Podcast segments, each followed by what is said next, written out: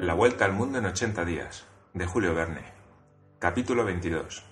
El Carnatic, salido de Hong Kong el 7 de noviembre a las seis y media de la tarde, se dirigía a todo vapor hacia las tierras del Japón. Llevaba cargamento completo de mercancías y pasajeros. Dos cámaras de popa estaban desocupadas. Eran las que se había tomado para Phileas Fogg. Al día siguiente, por la mañana, los hombres de proa pudieron ver, no sin sorpresa, a un pasajero que con la vista medio embobada, el andar vacilante, la cabeza espantada, salía de la carroza de segundas y venía a sentarse, vacilante, sobre una pieza de respeto. Ese pasajero era Picaporte en persona. He aquí lo acontecido. Algunos instantes después que Fix salió del fumadero, dos mozos habían recogido a Picaporte profundamente dormido y lo habían acostado sobre la tarima reservada a los fumadores. Pero tres horas más tarde, Picaporte, perseguido hasta en sus pesadillas por una idea fija, se despertaba y luchaba contra la acción enervante del narcótico. El pensamiento de su deber no cumplido sacudía su entorpecimiento. Bajaba de aquella tarima de ebrios y apoyándose vacilante en las paredes, cayendo y levantándose, pero siempre impelido por una especie de instinto, salía del fumadero gritando como en sueños El Carnatic, el Carnatic. El vapor estaba ya humeando y dispuesto a marchar. Picaporte no tenía más que dar algunos pasos. Se lanzó sobre el puente volante, salvó el espacio y cayó sin aliento a proa, en el momento en que el Carnatic largaba sus amarras. Algunos marineros, como gente acostumbrada a esta clase de escenas, descendieron al pobre mozo a una cámara de segunda, y Picaporte no se despertó hasta la mañana siguiente, a ciento cincuenta millas de las tierras de China. Por eso, pues, se hallaba Picaporte aquel día sobre la cubierta del Carnatic, viniendo a aspirar a todo pulmón las brisas del mar. Este aire puro lo serenó, comenzó a reunir sus ideas y no lo consiguió sin esfuerzos. Pero al fin recordó las escenas de la víspera, las confidencias de Fix, el fumadero, etc. Es evidente, decía para sí, que he estado abominablemente ebrio. ¿Qué dirá Mr. Fogg? En todo caso, no he faltado a la salida del buque, que es lo principal. Y después, acordándose de Fix, añadía, En cuanto a ese, espero que ya nos habremos desembarazado de él y que después de lo que me ha propuesto no se atreverá a seguirnos sobre el Carnatic. Un inspector de policía, un detective en seguimiento de mi amo, acusado del robo cometido en el Banco de Inglaterra. Quite allá. Mr. Fogg es ladrón como yo asesino. ¿Debía Picaporte referir todo eso a su amo? ¿Convenía enterarlo del papel que desempeñaba Fix en este asunto? ¿No sería mejor aguardar su llegada a Londres para decirle que un agente de policía metropolitana le había seguido alrededor del mundo y para reírse juntos? Indudablemente que sí. Y en todo caso había tiempo de resolver esta cuestión. Lo más urgente era presentarse a Mr. Fogg y darle excusas por lo sucedido. Sobre cubierta no vio a nadie que se pareciese a Mr. Fogg ni a Mistress Aguida. Bueno, dijo para sí, Mistress Aguida estará todavía acostada, y en cuanto a Mr. Fogg habrá tropezado con algún jugador de whist, y según su costumbre. Diciendo esto, Picaporte bajó al salón. Allí no estaba su amo. Picaporte preguntó al purser cuál era el camarote que ocupaba Mr. Fogg. El purser le contestó que no conocía a nadie que se llamara así. Dispensad, dijo Picaporte, insistiendo. Se trata de un caballero alto, frío, poco comunicativo, acompañado de una joven señora. No tenemos señoras jóvenes a bordo, respondió el purser. Por lo demás, he aquí la lista de los pasajeros y podéis consultarla. Picaporte la leyó, y allí no figuraba el nombre de su amo. Tuvo una especie de desvanecimiento. Ni una sola idea cruzó por su cerebro. ¿Pero estoy en el Carnatic? preguntó. Sí, respondió el purser. ¿En rumbo para Yokohama? Perfectamente. Picaporte había tenido de pronto el temor de haberse equivocado de buque, pero sí, él estaba en el Carnatic. Era bien seguro que su amo no. Picaporte se dejó caer sobre su sillón como herido del rayo acababa de ocurrírsele súbitamente una idea clara. Recordó que la hora de salida del Carnatic se había adelantado y que no se lo había avisado a su amo. Era culpa suya, por consiguiente, que Mr. Fogg y Mistress Aguida hubiesen perdido el viaje. Culpa suya, sí, pero más todavía del traidor que, para separarlo de su amo y detener a éste en Hong Kong, lo había embriagado, porque al fin comprendió el ardid del inspector de policía, y ahora Mr. Fogg, seguramente arruinado, perdida la apuesta, detenido, preso tal vez. Picaporte se arrancaba los pelos. Ah, si Fix cayese alguna vez entre sus manos, qué ajuste de cuentas. En fin, después de los primeros momentos de postración, Picaporte recobró su sangre fría y estudió la situación, que era poco envidiable. El francés estaba en rumbo para el Japón. Cierto de su llegada allí, ¿cómo se marcharía? Tenía los bolsillos vacíos, ni un chelín, ni un penique. Sin embargo, su pasaje y manutención estaban pagados de antemano. Contaba, pues, con cinco o seis días para pensar la resolución que debía tomar. Comió y bebió durante la travesía, cual no puede describirse.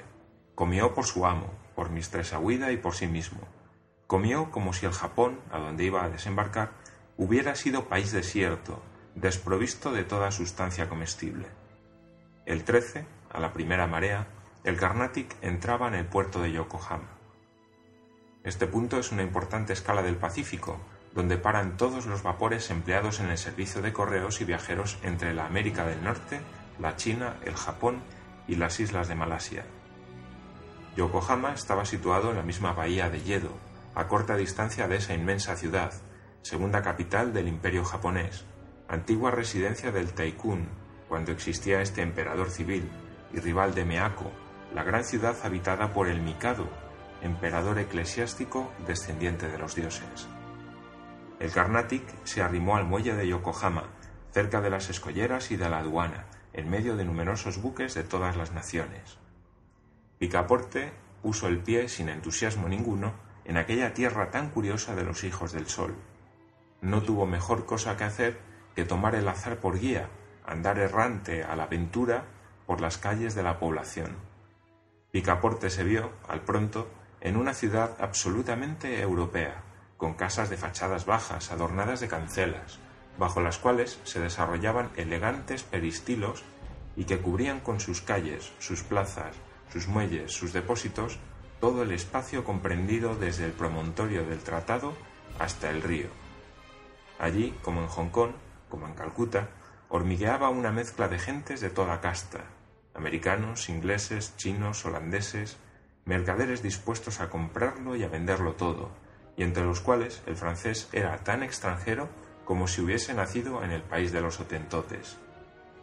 Picaporte tenía un recurso que era el de recomendarse cerca de los agentes consulares franceses o ingleses establecidos en Yokohama, pero le repugnaba referir su historia, tan íntimamente relacionada con su amo, y antes de eso quería apurar todos los demás medios.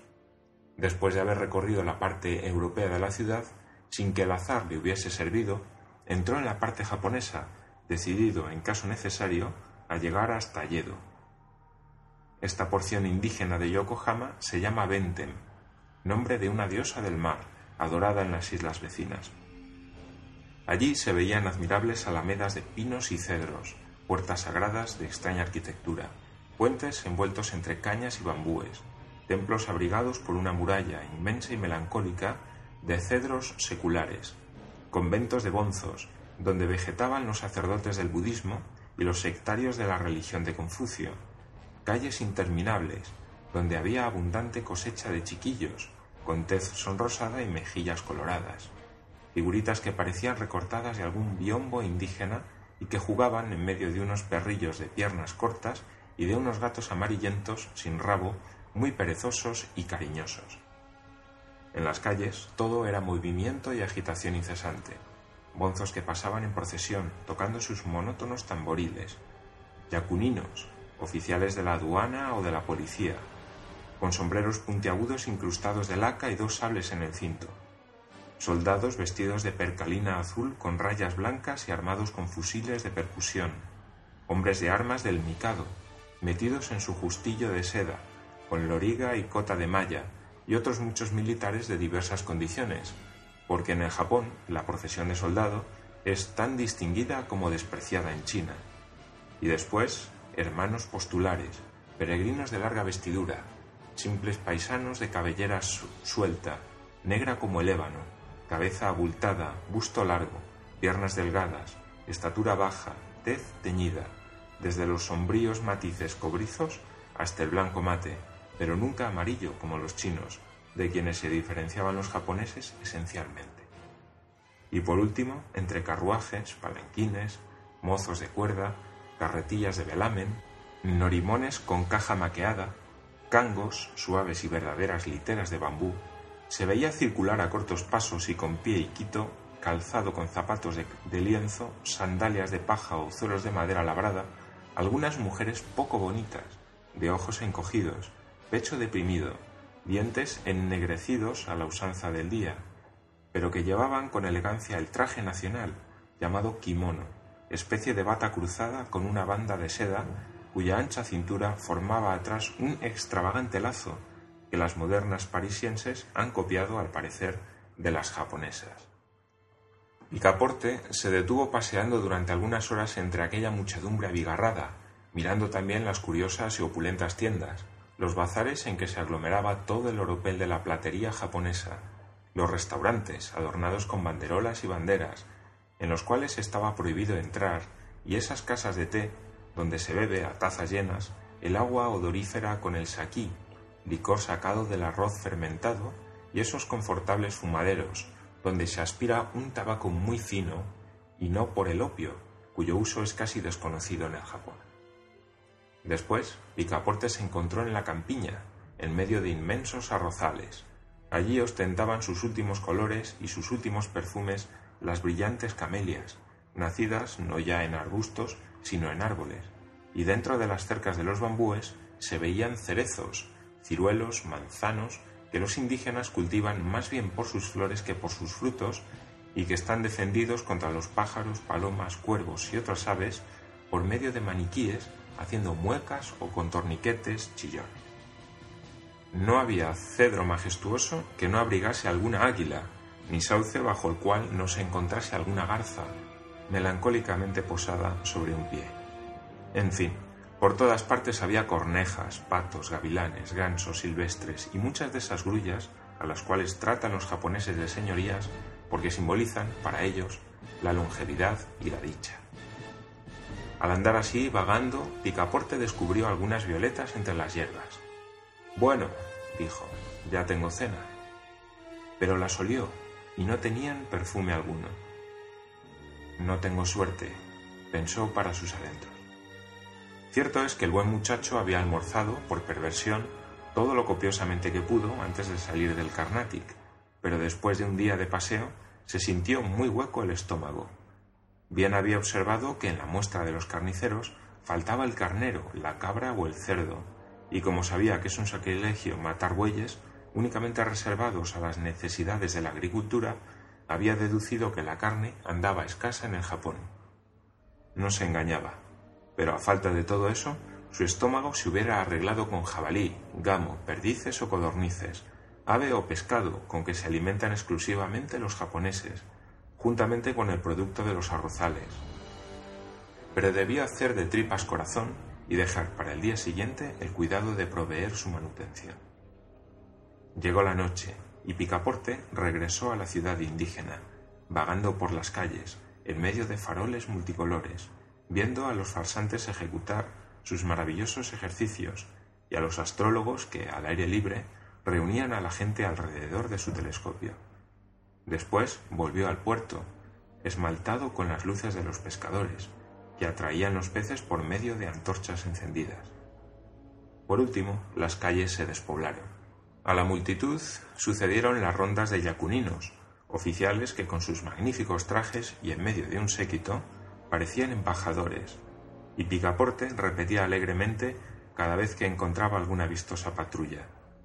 Bueno va, otra embajada japonesa que sale para Europa.